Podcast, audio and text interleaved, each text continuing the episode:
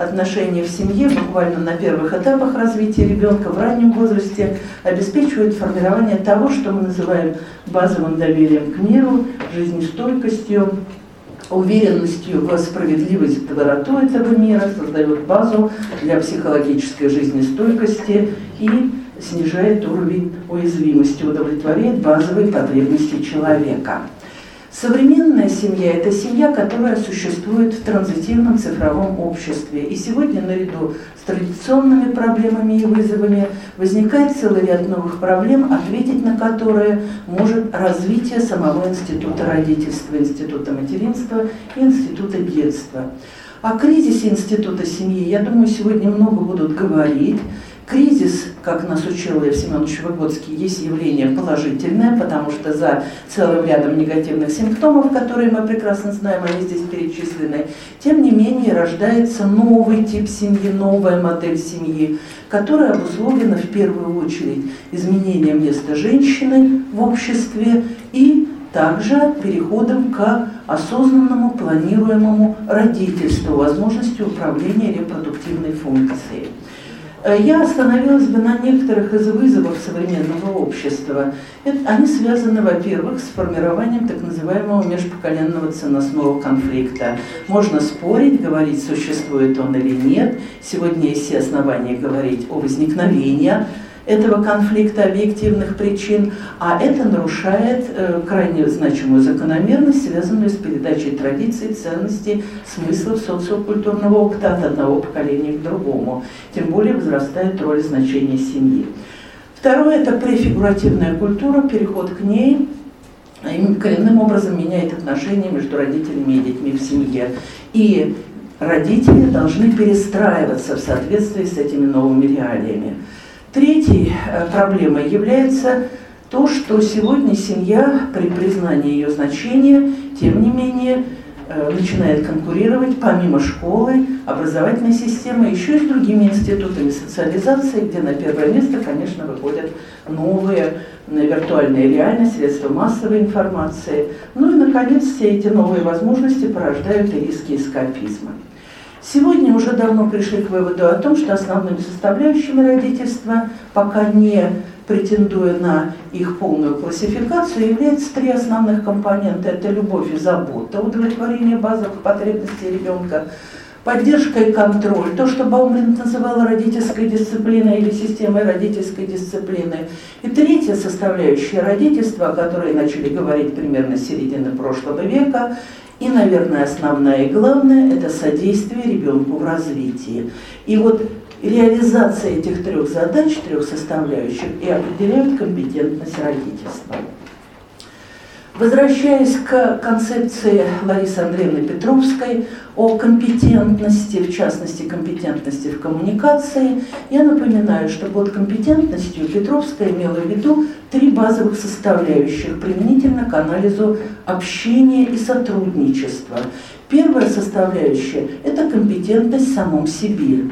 Вторая составляющая – это компетентность в партнере, в данном случае компетентность в ребенке. И, наконец, третья составляющая – это компетентность в самом общении, в отношениях, которые складываются по поводу этого общения.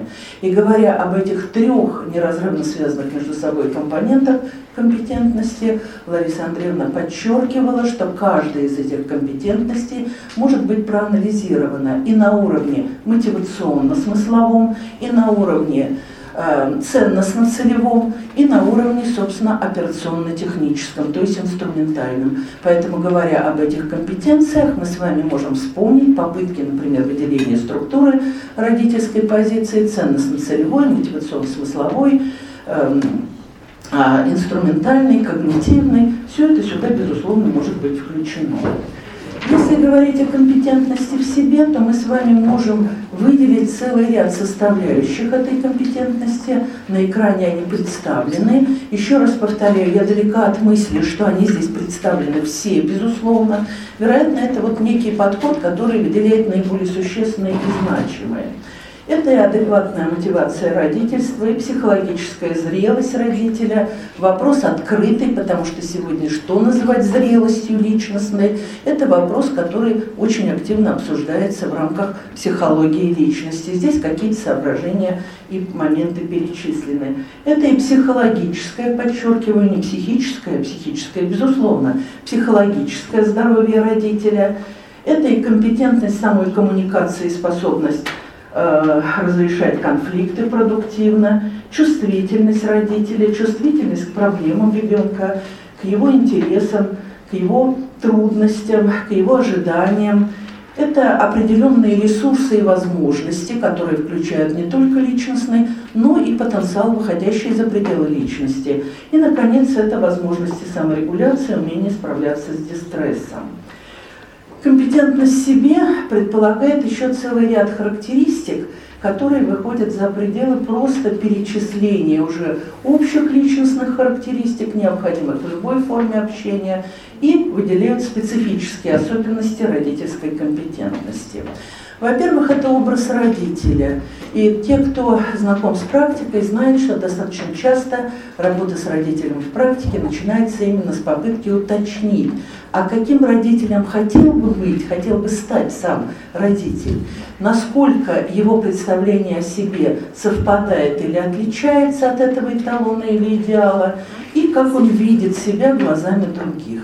И вот разные сложные варианты сочетания этих трех образов «я» и составляют и проблему компетентного родительства, и составляют некие ключевые моменты, ключевые точки для работы с родителями уже в практике.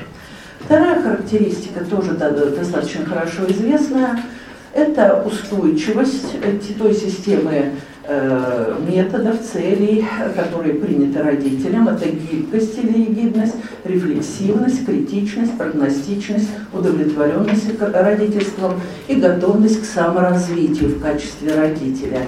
И вот э, отношение к этим перечисленным характеристикам я бы здесь подчеркнула и выделила только некоторые из них, мы их знаем. Вот работа в практике показывает, что даже при самой сложной ситуации, связанной с детско-родительскими отношениями, компетентностью, э, в числе этих характеристик можно выделить некоторые, составляющие базу движения вперед и эффективности. Это рефлексивность, критичность и готовность к саморазвитию. Вот эти характеристики и составляют компетентность родителя. А в том, что касается, собственно, операционно-технической и когнитивного компонента, или, например, эм, связи методов с целями воспитания, это, как говорится, дело наживное, это можно решить. А вот рефлексивность как способность осознать, э, критичность как способность занять позицию децентрации, увидеть себя со стороны, оценить свои методы и готовность к самоизменению действительно составляют ту основу, которая является совершенно необходимой для формирования компетентности родителя. Вторая составляющая – компетентность в ребенке. Традиционно здесь выделяют, во-первых, образ ребенка, а во-вторых, рефлексивность и осознанность, понимание того, а каковы именно механизмы влияния на развитие ребенка. И вот говоря об образе ребенка, надо выделять два, по крайней мере, две составляющих этого образа. Это представление о возрастных особенностях, это представление о индивидуально-типологических, личностных качествах ребенка, и к ним следует добавить еще два, э, две когнитивные составляющие. Это знание о проблемах и трудностях развития ребенка, потому что именно родитель оказывает содействие в этом развитии, и знание круга общения, знание проблем, места, которое занимает ребенок в этом общении. Поэтому эти четыре составляющих, обеспечивающих адекватное когнитивное видение, выступают базой ориентировочной основой для принятия решений, для принятия той или иной модели поведения в ситуации воспитания ребенка, общения, взаимодействия с ним. Механизмы влияния на развитие ребенка хорошо известны. Это, во-первых, обучение, обучение в широком смысле слова, которое, как известно, строится по принципу либо зоны ближайшего развития по Выгодскому, либо механизмы опережающей инициативы по Лисиной, либо по механизму создания зоны свободного движения по Вальсинеру, который предполагает, что при всем руководстве необходимо оставлять зону некоторой автономии для ребенка. Я сюда добавила бы еще зону, это зона, о которой говорит Александр Николаевич Фальяков, это зона противодействия обучению, которая тоже, по крайней мере, в период кризисов выступает как некий значимый момент формирования компетентного стиля общения. Э, во-вторых, это идентификация, механизмы идентификации. И в-третьих, собственно говоря, уйти от этого нельзя. Те самые методы воспитания, которые были выделены в поведенческой психологии, это обуславливание и подкрепление. Э, следующий и, наверное, компонент и, и, наверное, вид компетентности, который наиболее изучен в психологии родительства. Это компетентность в детско-родительских отношениях. И здесь перечислены базовые компоненты, мы их тоже достаточно хорошо знаем в силу дефицита времени, говорить много не могу, я только на некоторых из них хотелось бы остановиться. Ну, про характер эмоциональной связи сегодня говорить будут много, применительно к конкретным исследованиям. Я бы только отметила здесь то, что самой родительской любви не совсем достаточно. Достаточно донести ее в реальном взаимодействии, сотрудничестве, общении, коммуницировать ее ребенку. Иначе мы сталкиваемся с ситуацией, когда огромная и ничем безбрежная любовь к ребенку каким-то образом не доходит в той или иной форме до него самого. Хотела бы обратить внимание ваше еще на стиль общения и проявление родительского лидерства. И вот здесь лидерство и власть родителя, давайте не будем бояться слова «власть», потому что власть это вовсе не обязательно авторитарно-директивная власть то мы с вами видим, что власть родительская, она может э, воплощаться в совершенно разных видах. Это может быть власть вознаграждения, принуждения, эксперта, авторитета и, наконец, власть закона. И вот применительно к возрасту, к возрастным особенностям, применительно к ситуации общения, эти виды власти сочетаются особым образом. То есть по принципу каждый из них, ну за исключением власти принуждения, каждый из этих видов власти является базовой, необходимой в процессе социализации ребенка. И вот с этой э, компетентностью связана еще одна характеристика, о которой сегодня только недавно начали говорить, я имею в виду уважение к родителю, исследованное, в частности, в диссертационном исследовании Александра Коновалова. Есть такая работа, одна из очень немногих по сравнению с педагогическим.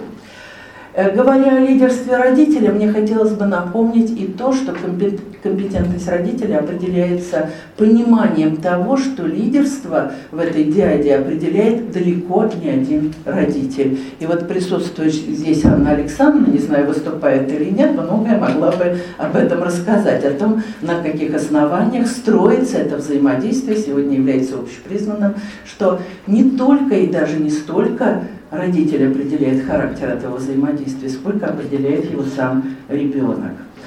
Ну и, наконец, мне хотелось бы обратить внимание на еще один вид компетентности, о котором вроде как мы все знаем, но не всегда выделяется в литературе. Это компетентность в структурировании личностных границ, общая закономерность, переход от симбиоза обоснованного симбиоза к автономии личности. Но автономии, которую следует понимать не как свобода от родителя, от родительского контроля, мониторинга и власти, а следует понимать как свобода в отношениях с родителями, где вплоть до совершеннолетия сохраняется необходимость и контроля, и мониторинга, и родительской власти. И вот установить это, эту пропорцию, это соотношение бывает крайне сложно. Ну и, наконец, поддержка автономии ребенка в рамках и э, в сотрудничестве. Э, продолжая эту, э, характеризовать этот вид компетентности, мы с вами можем назвать ценности и цели воспитания, контроль, мониторинг, устойчивость, ролевое родительское поведение, удовлетворенность, гармоничность воспитания. А я бы обратила внимание на последнюю характеристику, которую вот мы, например, э, в сотрудничестве с коллегами с кафедры недавно стали исследовать. Дело в том, что в практике очень часто выступает и становится крайне очевидным то, что далеко не всегда ценности и цели воспитания, и смыслы даже воспитания совпадают с теми конкретными методами, которые использует родитель. И вот это противоречие делает любое родительство крайне некомпетентным. И вот на сегодняшний момент это чрезвычайно распространенная проблема, проблема такой противоречивости, которая тоже требует своего решения. Причины некомпетентного, дисгармоничного и девиантного родительства перечислены. Э, здесь останется презентация, и можно будет на них посмотреть. А я хотела бы э, перейти к другому вопросу. Ну, у нас всегда два вопроса волнуют да, российскую интеллигенцию. Кто виноват и что делать. Мне кажется, что кто виноват, это важно знать причины, но это не так конструктивно. Лучше все-таки что делать, вот какие задачи сегодня выступают как наиболее актуальные.